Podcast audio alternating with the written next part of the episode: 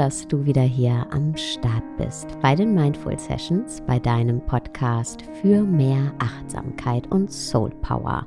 Mein Name ist Sarah Desai und ich freue mich sehr darauf, die nächsten Minuten gemeinsam mit dir und unserer heutigen Interviewgästin verbringen zu dürfen. Und sie ist niemand anderes als die bekannte Therapeutin, Psychologin und Bestsellerautorin Stefanie Stahl. Und wir werden heute ganz viel über das innere Kind sprechen. Viel Freude mit der Folge.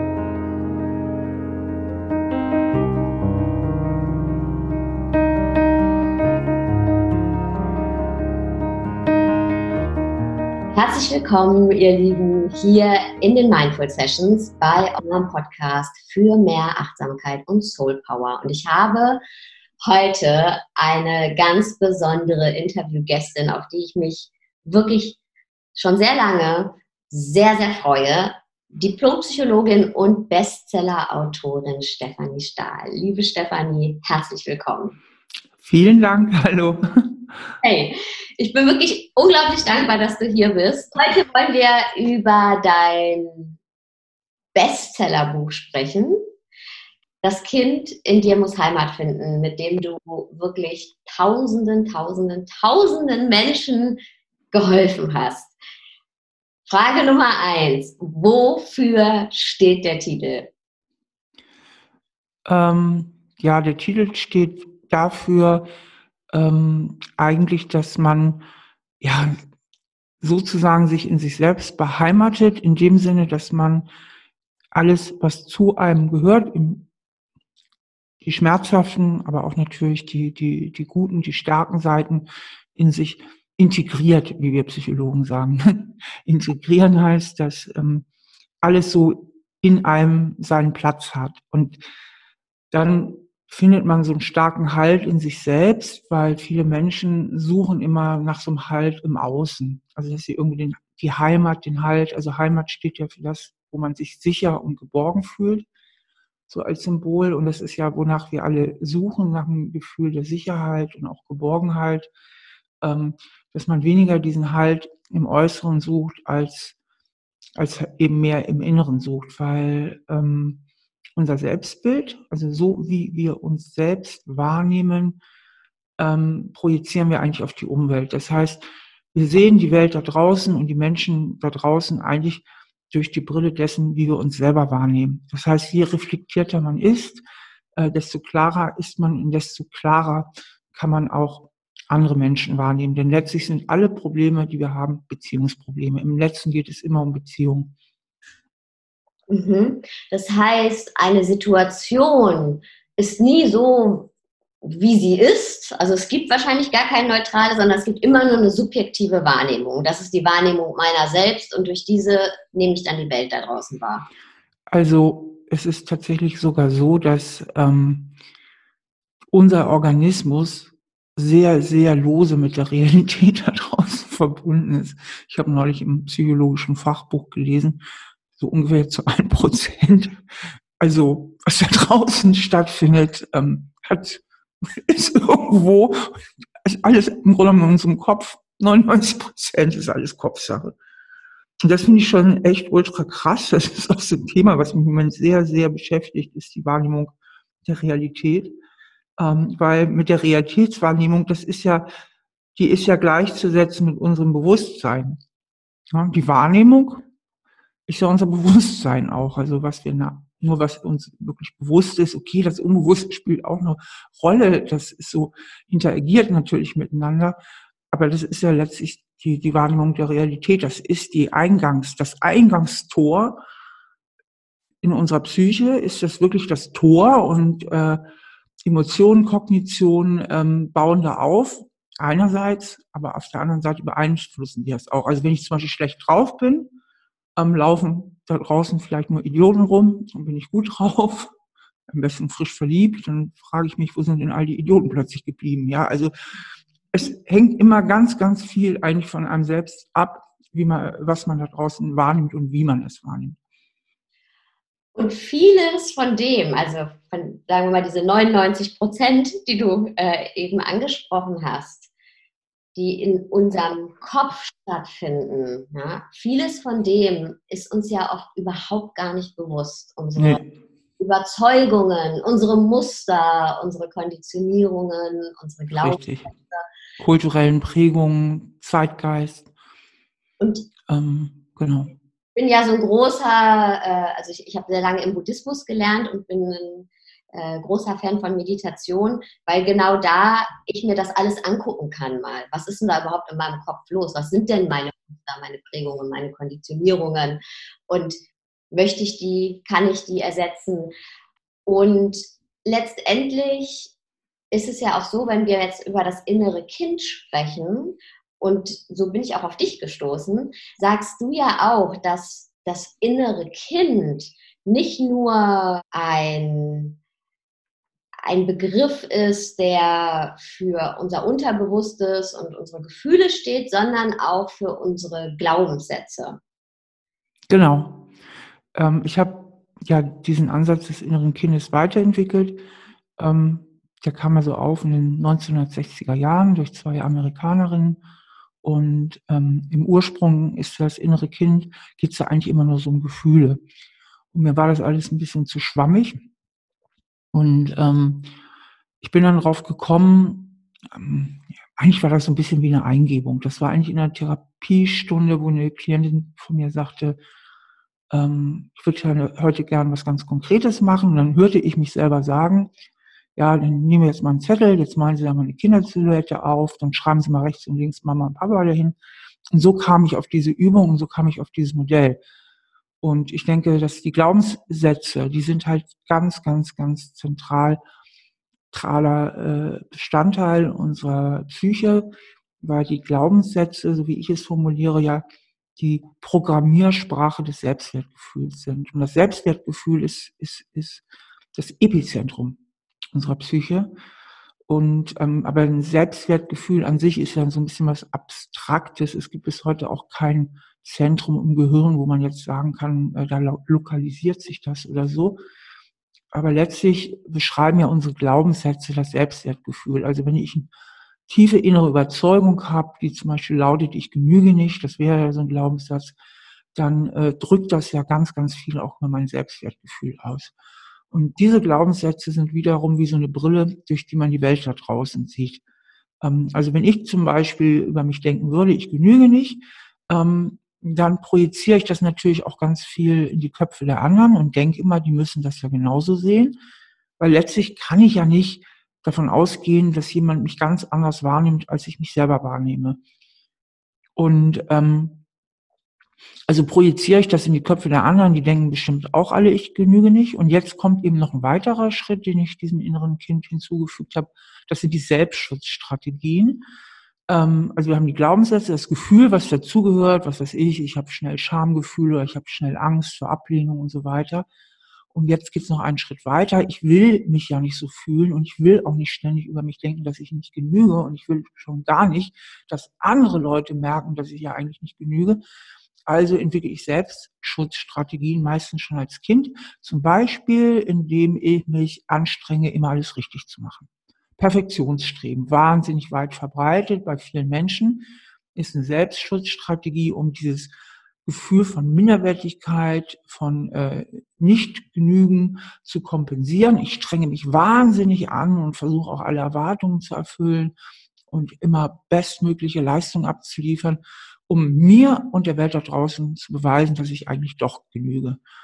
Und ähm, da gibt es viele Selbstschutzstrategien, also Perfektionsstreben, Harmoniestreben, Machtstreben, äh, Flucht, Rückzug, Angriff und so weiter und so fort. Ähm, und da mit dieser Übung kann man eigentlich so sagen, sein, seine, sein Persönlichkeitsmodell aufmalen, zumindest in den Punkten, wo es nicht so gut, wo es immer wieder hapert. Also ich habe dieses Schattenkind, so nenne ich ja den Anteil des inneren Kindes, der halt seinen Schatten wirft und uns Probleme bereitet im aktuellen Erwachsenenleben äh, mit seinen Glaubenssätzen, mit seinen Gefühlen und mit seinen Selbstschutzstrategien. Und mit dieser einfachen Übung kann man eigentlich sein psychologisches Muster erfassen und der Rest ist nur noch Thema und Variation. Und das finde ich halt so spannend.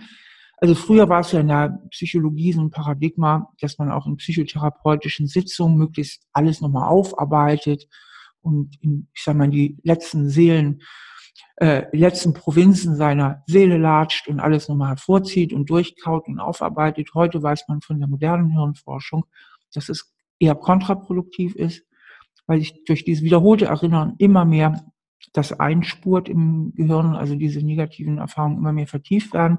Und ich habe schon immer gedacht, ähm, der rote Faden reicht. Und das zeigt mir auch die ganze Arbeit und viele, viele Leserzuschriften. Es reicht, wenn ich den roten Faden habe. Also der rote Faden war vielleicht, meine Eltern waren gestresst und deswegen öfter lieblos, deswegen denke ich, ich genüge nicht.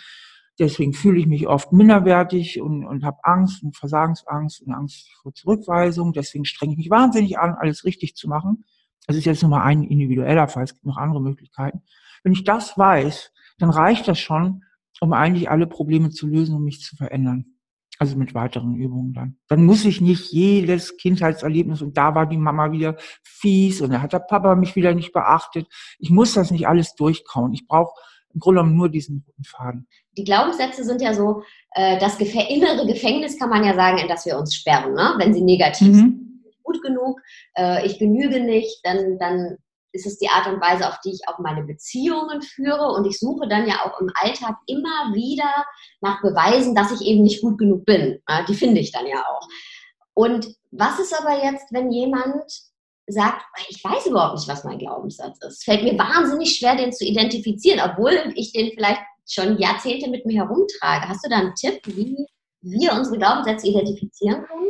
Ja, eben, indem ich halt dieses, also mal mal so eine Silhouette auf von so einem Kind, schreib mal rechts und links neben dem Kopf Mama und Papa und dann überleg dir mal, wie deine Eltern drauf waren oder die Person, bei denen du aufgewachsen bist, wenn es nicht die Eltern waren. Es muss auch nicht wirklich nicht die ganze Großfamilie sein. Es reichen die Hauptbezugspersonen. Und dann schreib dir das auch mal so stichwortartig drauf, wie du sie als Kind wirklich erlebt hast. Und dann spürst du mal tief in dich rein, überlegst mal, zu welchen tiefsten inneren Auffassungen bin ich eigentlich gekommen, dadurch, dass meine Eltern so waren, wie sie waren. Also im Buch gebe ich dann eben auch viele Beispiele von Glaubenssätzen, damit die Leserinnen und Leser so, so ein bisschen eine Inspiration bekommen. Aber die häufigsten Glaubenssätze gehen eigentlich immer so in eine Richtung. Ich bin nichts wert, ich bin nicht wichtig, ich genüge nicht, ich muss liebenartig sein, ich muss mich anpassen, ich muss funktionieren und so weiter und so fort. Also es geht einfach nur Prägungen, die wir in der Kindheit oder meinetwegen auch Jugend, Pubertät, das kann jeder für sich selbst so nachspüren, ähm, mitbekommen haben dass wir die verstehen, dass wir wirklich verstehen, was ist jetzt mein inneres Muster, wie sehe ich mich selbst, was glaube ich, was muss ich tun, um geliebt zu werden oder zumindest nicht abgelehnt zu werden. Also wie ist mein Selbstbild und wie ist mein Bild davon, wie andere Menschen mich wahrnehmen oder zu mir stehen, weil darum dreht es sich im letzten alles. Und hm, das ist ja das, was ich so als meine Mission irgendwie so empfinde, so persönlich für mich innerlich, ähm, die Dinge immer mehr auf die klare Grundstruktur zurückzuführen. Also unsere persönlichen Probleme erscheinen uns ja, wenn man sie auf der individuellen, oberflächlichen Ebene betrachtet, oft zu kompliziert. Also wir sind, was weiß ich, in irgendeine total schwierige Beziehung verstrickt oder wir leiden unter Panikattacken, obwohl wir genau wissen, dass es völlig übertrieben ist, was wir da empfinden. Oder äh, wir fühlen uns immer wieder leer und ausgebrannt und depressiv und wissen gar nicht warum. Und das erscheint oft so, so schwer und kompliziert und verworren. Aber letztlich ist die Psyche des Menschen nicht so kompliziert aufgebaut und es geht um ein paar wenige Grundstrukturen. Und wenn man die versteht, dann kann man anhand dieser Strukturen ganz, ganz viel für sich lösen ähm, weil der Rest ist immer nur noch Thema und Variation. Und ähm, das wird vielen Menschen dadurch irgendwie klar. Aber ich möchte jetzt auch nochmal hinzufügen, wir halten uns im Moment gerade natürlich sehr beim Schattenkind auf und viele Hörerinnen und Hörer denken schon, aber was ist denn mit den ganzen positiven Prägungen? Ähm, weil die meisten Menschen haben ja nicht nur Schlechtes erlebt, oder viele hatten sogar eine richtig gute Kindheit und haben auch viel Gutes erlebt. Also es geht ja auch noch um das Sonnenkind und das, was uns auch Positives äh, widerfahren ist in der Kindheit. Und das Sonnenkind steht dafür als Symbol, aber auch als Symbol dafür, und das ist sehr wichtig, was wir uns heute als Erwachsene selbst neu gestalten können, weil wir müssen ja nicht die Sklaven unserer kindlichen Prägung bleiben, sondern wir können uns herausentwickeln aus diesen Mustern. Und da sprichst du in deinem Buch ja von den drei Instanzen. In all meinen Büchern, denke ich, mache ich so eine Mischung aus äh, psychologischen äh, gegenstandige, äh, heutiger Stand der Forschung, also was, was sind definitiv auch wissenschaftlich anerkannte psychologische Theorien und macht daraus wieder mit meinen eigenen Gedanken nochmal innovative Ansätze. Also es ist immer so eine Mischung aus Innovation und aber auf dem Fundament, auf dem Fundament der psychologischen Wissenschaft, weil ich habe ich habe den Zauber ja auch studiert. Ich komme ja tatsächlich auch so aus der Wissenschaft. Und ich habe für mich immer so diesen wissenschaftlichen Anspruch trotz allem auch so im Hinterkopf. Und ähm, um deine Frage zu beantworten, die drei Instanzen der Persönlichkeit ähm, sind ja ähm, dieses Kindheits-Ich, das erwachsene Ich und dann gibt es tatsächlich noch das Über-Ich. Das Über-Ich spielt in meinem Ansatz jetzt nicht so eine Rolle und ich nehme das Erwachsenen-Ich als Instanz des klaren Denkens und des Verstandes als Erwachsenen-Ich steht für uns Vernunft und unser, unser ja, logisches Denken.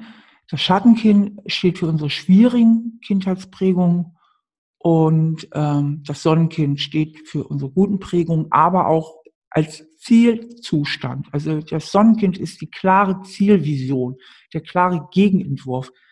Das heißt, wenn ich ein altes Verhalten aufgeben möchte, ist es viel, viel leichter, ähm, nicht nur etwas sein zu lassen, sondern ich muss stattdessen irgendwas anderes tun. Sonst kann es eigentlich gar nicht funktionieren. Wenn ich sage, okay, ich genüge nicht, ähm, ist eine willkürliche Prägung äh, durch meine gestressten Eltern. Und wären meine Eltern nicht so gestresst gewesen, hätte ich einen völlig anderen Glaubenssatz, zum Beispiel ich genüge oder ich bin wertvoll. Das ist ja völlig willkürlich, diese Prägung, das muss man sich im ersten Schritt mal klar machen. Ähm, an was will ich denn dann glauben? Ne? Oder was wäre ein Glaubenssatz, der meiner heutigen Realität viel angemessener ist? Und das wäre zum Beispiel, ich genüge oder ich bin gut genug oder meinen Kindern genüge ich oder was auch immer. Ja, also dass man dann tatsächlich auch das Sonnenkind entwickelt mit neuen Glaubenssätzen, mit Ressourcen, Stärken, die in der Persönlichkeit liegen und so weiter. Ähm, mit Schatzstrategien. Ich hatte eben von den Schutzstrategien geredet. Im Sonnenkind werden Schatzstrategien entworfen. Also was sind jetzt konstruktive Verhaltensweisen? Also wenn ich zum Beispiel als Schutzstrategie im, im Schattenkind habe, dass ich Mauer und dicht mache und dann auch in den Rückzug gehe. Also ich habe irgendeine Schwierigkeit in der Beziehung ähm, und mein typisches Schattenkindmuster, ich mache innerlich dicht und gehe in, in den Rückzug. Also mein Partner oder meine Partnerin kommt gar nicht mehr gut an mich ran. Könnte eine Schatzstrategie sein als Gegenentwurf zum Beispiel, ich öffne mich und rede. Ja. Also, dass man sich, man guckt im Grunde auf seine Schutzstrategien, sucht sich vielleicht mal so drei raus, von denen man sagt, die sind, ähm, äh, die mache ich besonders häufig, die sind dysfunktional, die belasten meine Beziehung, anstatt sich sie die Beziehung, äh, also dass ich damit konstruktiv die Beziehung gestalte. Und bei den Schutzstrategien guckt man dann, okay, wenn ich die Schutzstrategie nicht mehr mache, was könnte ich denn stattdessen machen? Was wäre denn stattdessen ein konstruktives Verhalten? Mhm.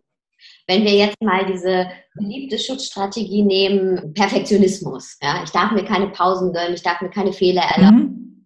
Genau. Ich arbeite jede Präsentation noch hundertmal durch und äh, ja, bis ich selbst im Burnout bin fast. Mhm. Was wäre denn da also eine ganz praktische Schatzstrategie?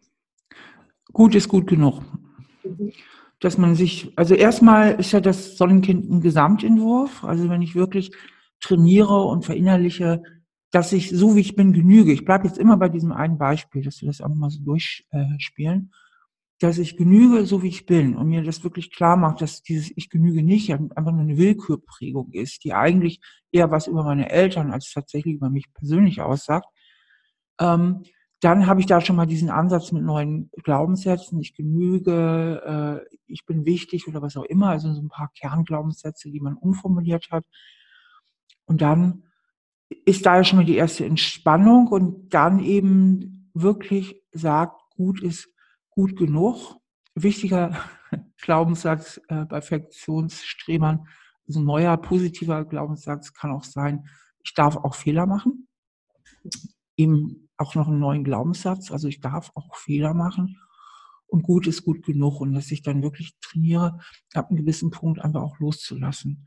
Und das hat natürlich auch viel damit zu tun, wiederum, wie ich meine Mitmenschen betrachte. Betrachte ich sie als Mitmenschen oder als Feinde? Ähm, weil viele, die jetzt ein, ein labiles Selbstwertgefühl haben, also dieses Gefühl von, ich genüge nicht, fühlen sich ja oft nicht so richtig als auf Augenhöhe mit anderen Menschen. Das ist ja wieder so eine Wahrnehmungsperspektive, sind wir wieder bei der Wahrnehmung und finden das deswegen unheimlich beschämend, wenn sie mal einen Fehler machen oder so. Aber in dem Moment, wo ich sage, also in dem Moment, wo ich diese Augenhöhe verliere und die anderen größer sind, können sie natürlich schnell auch als potenzielle Angreifer oder Feinde in meinem Kopf erscheinen. wenn ich das Gefühl habe, die anderen sind besser, dann kriegt das schnell was Feindliches. Das sind die, das sind die, die mich abwählen können. Das sind die, die mich zurückweisen können. Das sind die, die mich kritisieren können. Das sind die, die mich blamieren können, ja.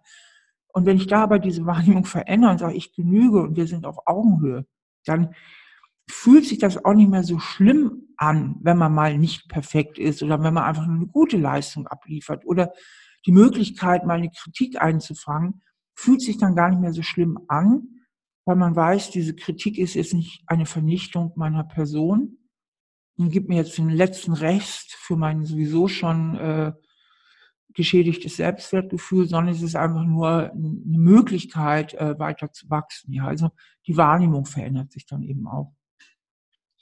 Und manche Glaubenssätze oder Strategien sitzen ja sehr, sehr, sehr, sehr tief. Die haben wir ja wirklich ja, meisterhaft äh, uns angeeignet. Mhm. Und vieles verstehen wir dann vielleicht kognitiv, aber wir können dann manchmal nicht anders. Würdest du sagen, das ist wirklich eine Umkonditionierung, also dass wir das trainieren, dass das auch dazu gehört, diese die eigene Wahrnehmung, Wahrnehmung Entschuldigung, zu schärfen und ähm, ja, dass es ein Training ist?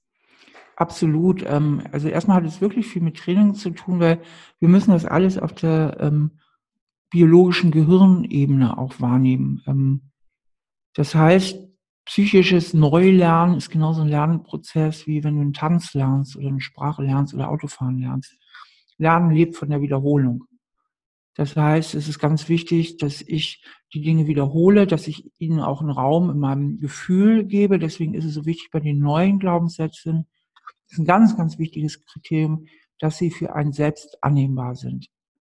Also ich mache mal ein Beispiel. Jemand hat einen Glaubenssatz, ich bin hässlich da wird ihm der neue Glaubenssatz, ich bin schön, das wird nicht funktionieren, weil der wird sagen, was ist denn das für ein Quatsch? Willst du jetzt irgendeinen Blödsinn hier einreden, ne? Das wird nicht funktionieren. Aber vielleicht funktioniert der neue Glaubenssatz, ich bin schön genug. Mhm. So. Und das hat dann schon ein ganz anderes Feeling. Weil es wichtig ist, dass die neuen Glaubenssätze so formuliert sind, dass wir sie innerlich auch annehmen können. Weil dann können wir sie auch ins Gefühl runterladen, sage ich immer. Also vom Kopf ins Gefühl runterladen indem man mal ganz bewusst spürt und diesen neuen Glaubenssatz auch innerlich in, im Bauch-Brustraum, das ist ja normalerweise so der Sitz der Gefühle, auch mal wirklich so Resonanz gibt, ähm, das auch wirklich neu zu spüren. Und das sind natürlich auch Trainingsprozesse, ja, auch die Schatzstrategien zu üben, das wirklich auch mal umzusetzen. Immer wieder sich auch seines Sonnenkindes, weil das Sonnenkind sind ja nicht nur neue Glaubenssätze, da sind die Stärken, da sind die Ressourcen, da sind Werte, äh, die da entwickelt werden, die einem Halt geben können. Also sind ja mehrere, mehrere ressourcenvolle Sachen beim Sonnenkind dabei. Also dass man das dann nicht einfach in die Schublade legt, nachdem man es aufgemalt hat, sondern auch wirklich trainiert. Das ist das eine. Das andere ist, ähm, äh, auch in meiner psychotherapeutischen Arbeit bin ich ja immer wieder damit konfrontiert, dass Leute sagen, du, theoretisch ist mir das alles klar und trotzdem komme ich aus der Nummer nicht raus. Und dann frage ich halt immer, dann gucke ich immer mit den Leuten gemeinsam, wo ist, wo ist dein innerer Boykott möglicherweise? Weil ganz viele Menschen, also ich habe ja inzwischen mit dem Buch unheimlich viele Erfahrungswerte. Das ist jetzt schon so lange auf dem Markt und so viel gelesen worden, dass ich von ganz vielen weiß, auch von Seminarteilnehmern, dass sie sich innerhalb von Wochen und Monaten wirklich krass verändern. So, das zeigt mir, das ist tatsächlich möglich, das ist auch wirklich möglich in Eigenlektüre, wenn man den richtigen roten Faden bekommt. Und dann gibt es aber immer die, die auf der Stelle treten. Und dann frage ich mich, warum? Wenn sie auf mich keinen viel gestörteren Eindruck machen als die anderen. Ja, also wenn ich mal sage, das ist jetzt kein schwerst traumatisierter, ähm, äh, sondern jemand, ich rede mal von den Normalgestörten, da sage ich immer so, damit meine ich so die Durchschnittsneurotiker wie du und ich, sage ich immer.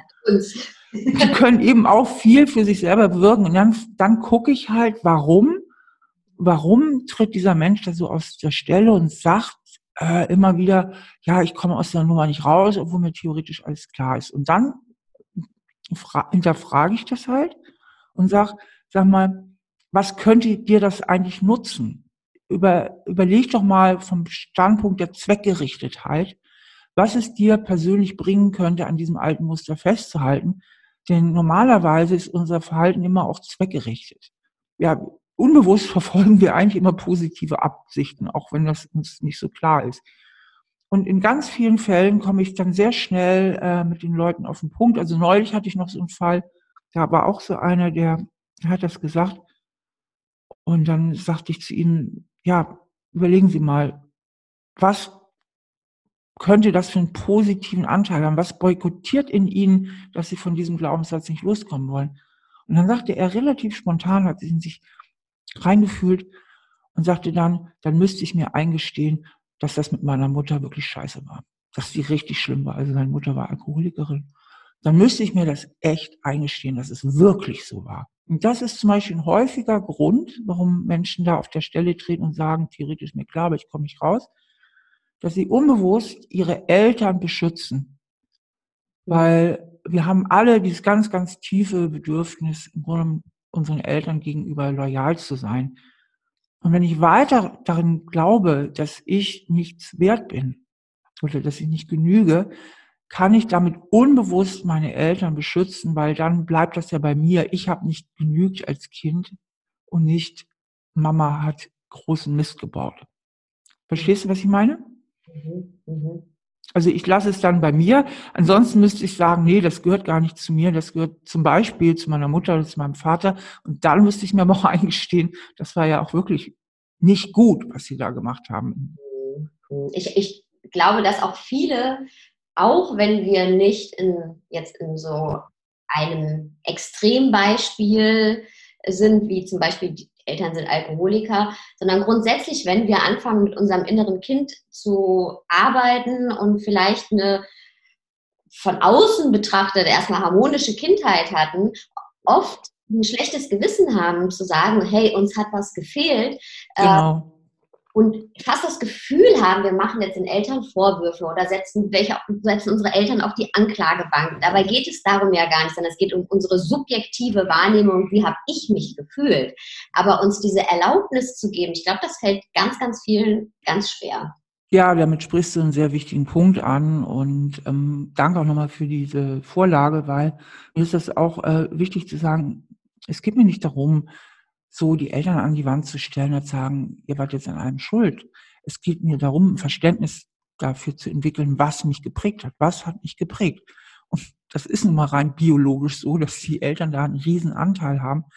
Dazu muss man vielleicht auch äh, erwähnen, dass wenn wir aufs, auf die Welt kommen, unser Gehirn nur zu 25 Prozent ausgebildet ist. Und dabei geht es um so alte Stammhirnfunktionen. Hm? Also Ausscheidung, Essen, Kälte, Hunger, Durst, das aber die ganzen höher entwickelten Funktionen, also Frontalkortex, also wo das kognitive, vernünftige Denken und so weiter stattfindet, die sind noch gar nicht ausgebildet. Und die ganzen Synapsen verschalten sich und da passiert eben ganz viel in den ersten sechs Lebensjahren.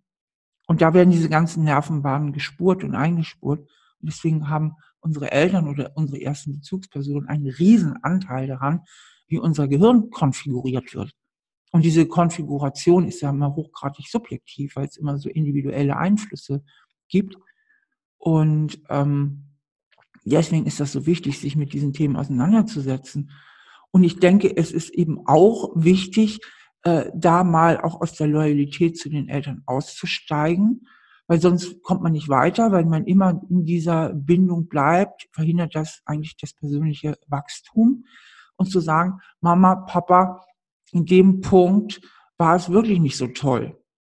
Das heißt ja nicht, dass man sie deswegen nicht mehr lieb hat oder den Kontakt nicht pflegt, sondern einfach sich ein realistisches Bild, äh, möglichst realistisches Bild macht davon, äh, wie man aufgewachsen ist und was einen geprägt hat und was einen deswegen vielleicht immer wieder als altes Muster behindert, aber eben auch was gut gewesen ist. Man kann ja auch die positiven Prägungen, das kommt ja auch vor im Sonnenkind, dass man die eben auch identifiziert. Und letztendlich können wir ja auch nur so Verantwortung übernehmen für unser eigenes Leben. Ja, wenn wir uns das alles ganz genau mal anschauen, äh, wie Richtig. es geprägt hat und können die Fäden in die Hand nehmen und können sagen, okay, ich übernehme Verantwortung und ich möchte mich vielleicht jetzt anders ausrichten. Und das kann ich aber nur, wenn ich verstehe, warum ich so bin, wie ich bin. Und du hast eben und auch in deinem Buch und eben vom inneren Erwachsenen gesprochen. Und der innere Erwachsene ist ja der Anteil in uns, der eher argumentativ ist. Wie kann ich, wie kann ich mit meinem inneren Erwachsenen arbeiten? Beziehungsweise wie kann mein innerer Erwachsener, mein inneres Kind an die Hand nehmen und ihm gut zusprechen, wenn mein inneres Kind gerade, vor allem reden wir mal vom Schattenkind, ja, sehr impulsiv ist und der negative Glaubenssatz sehr laut wird, Zweifel sehr laut werden, kann ich das schaffen, gerade in so Akutsituationen, zum Beispiel am Arbeitsplatz. Da kann ich ja nicht einfach die Stopptaste drücken. Ähm, hast du da einen Tipp, wie, wie mein innerer Erwachsener, mein inneres Kind in solchen Situationen, Akutsituationen an die Hand nehmen kann? Also das ist eigentlich, die, das Muster ist immer dasselbe. Also ich ich sage ja immer, das ist so mein Steffi Stahl-Mantra, äh, ertappen und umschalten. Also man, im ersten Schritt muss man merken, wenn das Schattenkind wieder aktiviert wird, umschalten auf das erwachsene Ich. Das erwachsene Ich ist der klare, reflektierende Verstand. Das heißt, wenn ich von diesem gefühlten Schattenkind-Modus wechsle in den Verstand, dann kann ich mich von außen mit Abstand betrachten. Dann habe ich schon meinen inneren Abstand äh, gefunden. Das geht natürlich immer nur, wenn die Emotion noch nicht zu stark ist. Wenn die Emotion schon sehr stark ist, blockiert sie die Vernunft. Also alle starken Emotionen, auch positiv starke Emotionen, also wie zum Beispiel Euphorie, wenn sie zu stark werden, blockieren den Verstand. Das heißt, in der Psychologie wie in der Medizin ist die Früherkennung die Mutter aller Präventionsmaßnahmen. Das heißt, das Beste ist, ich bin so selbstaufmerksam, dass ich schon im Ansatz spüre, oh, jetzt geht's wieder los, jetzt kriege ich wieder dieses bockige Gefühl oder jetzt werde ich wieder gereizt ne? oder jetzt, jetzt schleicht sich wieder so eine Kränkung hier ein. Dann kann ich nämlich noch umschalten auf das erwachsene Ich und merken, oh, oh, oh, Vorsicht, Vorsicht, Schattenkind im Anmarsch.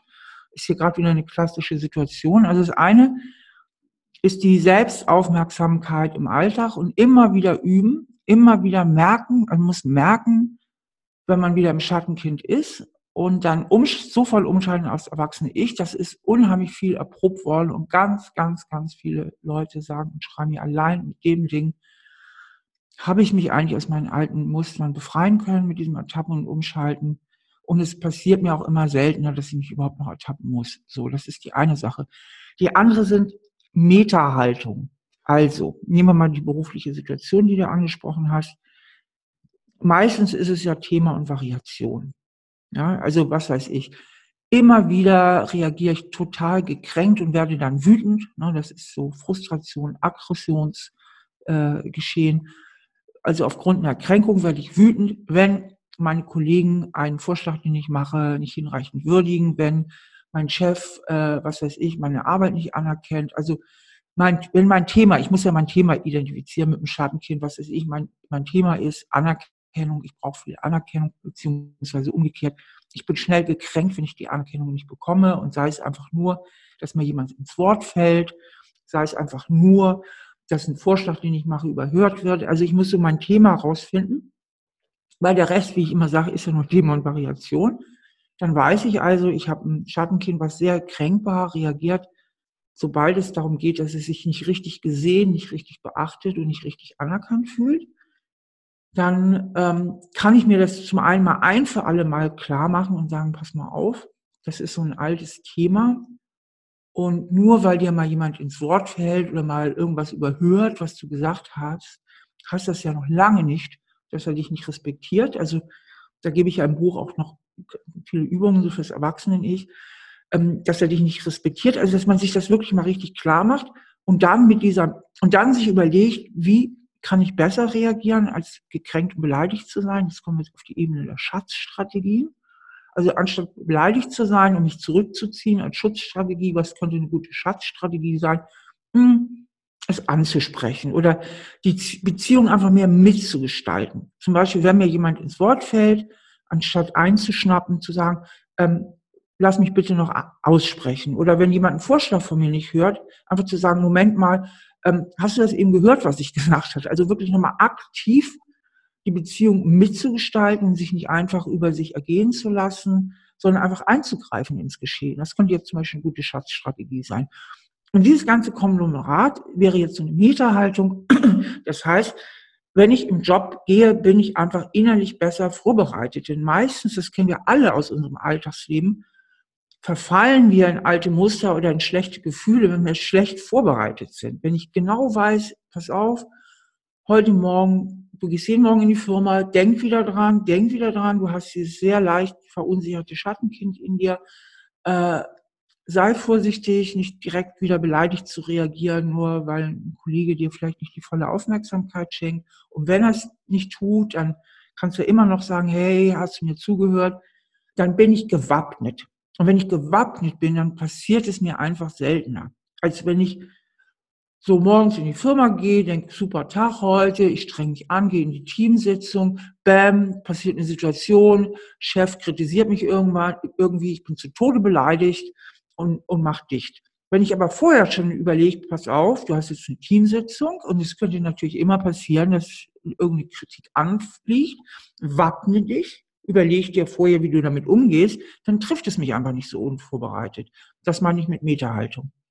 Also auch diese aktive, erstmal das Wahrne die Wahrnehmung zu schärfen, ähm, die Aufmerksamkeit dafür zu schärfen und dadurch dann auch in einer aktive Rolle zu bleiben, weil sonst Ne? Der Chef sagt was und wir sind direkt eingeschnappt und äh, fühlen uns schlecht. Da wird was mit uns gemacht. Und diese Schatzstrategien, die du gerade angesprochen hast, ja auch Beispiele genannt hast, ist ja etwas, womit ich wieder mitgestalten kann, die Beziehung. Genau, als erstes ist halt wichtig, das ist die Ebene der Emotion, äh, mich so mit meinem Schattenkind, da geht es ja auch wir haben jetzt hier nur das kurze äh, Interview, aber es geht natürlich bei dem Schattenkind auch viel um Selbstannahme, Trost und so weiter, dieses Schattenkind eben auch anzunehmen und zu trösten und sich erstmal auf einer tieferen Ebene klar zu machen, ich genüge, wie ich bin. Und ein Chef, nur weil er mich kritisiert oder die Chefin, heißt das ja noch lange nicht. Das ist ja einfach nur eine Kritik. Und Menschen, die sehr unsicher sind und sowieso das Gefühl in sich beheimaten, dass sie nicht genügen, empfinden diese Kritik als fundamental. Ja, das ist so, wenn man so einen Blumenstrauß nimmt, wie wenn der ganze Blumenstrauß in die Tonne geworfen wird und nicht vielleicht eine kleine Blume in dem Sträußchen halt nicht mehr so ein bisschen verwelkt ist. Das wäre jetzt das Symbol für diese Kritik. Also es geht ja nur um einen Aspekt meiner Arbeit und nicht um meine ganze Person. Also erstmal mich weniger kränkbar überhaupt mache durch diese innere, dieses innere Neuempfinden, das innere Neudenken meines Selbstwertgefühls und dann eben auch damit einhergehend chatstrategiemäßig eingreife oder ähm, mich irgendwie verhalte. In, in, bei der Kritik kann es sein, zum Beispiel sagen, okay, danke für die Rückmeldung, ähm, muss ich dran arbeiten, könnte aber auch sein, ist für mich jetzt nicht so ganz nachvollziehbar, können Sie das nochmal genauer was Sie damit meinen oder wie auch immer. Also ganz viele Übungen, Tipps, die du in deinem Buch mitgibst und uns allen mit an die Hand gibst, um, in, ja, um unser Leben letztendlich gestalten zu können. Und das macht es, glaube ich, auch zu so einem großen Erfolg. Und deswegen finden sich so viele in deiner Arbeit wieder und fühlen sich dort so gut aufgehoben, weil es einfach sehr, sehr alltagstauglich und praktisch ist und man nicht ähm, wie du es eben so schön anfangs gesagt hast, nochmal sein ganzes Leben aufrollen muss und mit der Lupe rangehen muss und deine ganze Arbeit ist ja darauf ausgerichtet, im Hier und Jetzt aktiv die Sachen in die Hand zu nehmen und Veränderungen vornehmen zu können. Ja, genau, und das ist auch tatsächlich möglich. Also, dass Veränderung wahnsinnig lange dauert und sehr schwierig ist, ist übrigens auch nur ein Glaubenssatz. Hm. Das ist auch so ein, das ist auch ein Glaubenssystem, weil das einfach nicht so ist und das hat mir meine ganze Erfahrung gezeigt. Natürlich kommt es auch auf die Schwere des Problems an, das will ich jetzt überhaupt nicht minimieren. Jemand, der richtig schwer traumatisiert wurde in seiner Kindheit, hat natürlich einen viel, viel härteren und längeren Weg vor sich. Aber alle, die, wie ich mal sage, normal gestörten, ähm, können ganz, ganz, ganz viel bewirken, wenn sie einfach ähm, sagen, ich nehme das jetzt in die Hand und ich gehe das an. Und dann natürlich den richtigen Leitfaden finden. Das ist ja auch nochmal wichtig. Also, dass man irgendwie auch richtig angeleitet wird. Mhm. Es gibt ja auch viele Psychotherapien, die gar nichts bringen. Ja, also nur weil man irgendwie eine Psychotherapie macht oder einen Ratgeber. Es muss, es muss natürlich, man muss natürlich auf die richtige Spur kommen. Das ist schon wichtig. Aber wenn man den hat, diesen roten Faden, und den würde ich sagen, vermittel ich in meinen Büchern in jedem Fall, dann kann man ganz, ganz viel auch in Eigenregie machen. Ich bin dir sehr, sehr dankbar für all das, was du uns allen gibst und sag erstmal danke, dass du hier warst. Vielen Dank, Sarah, für die Einladung.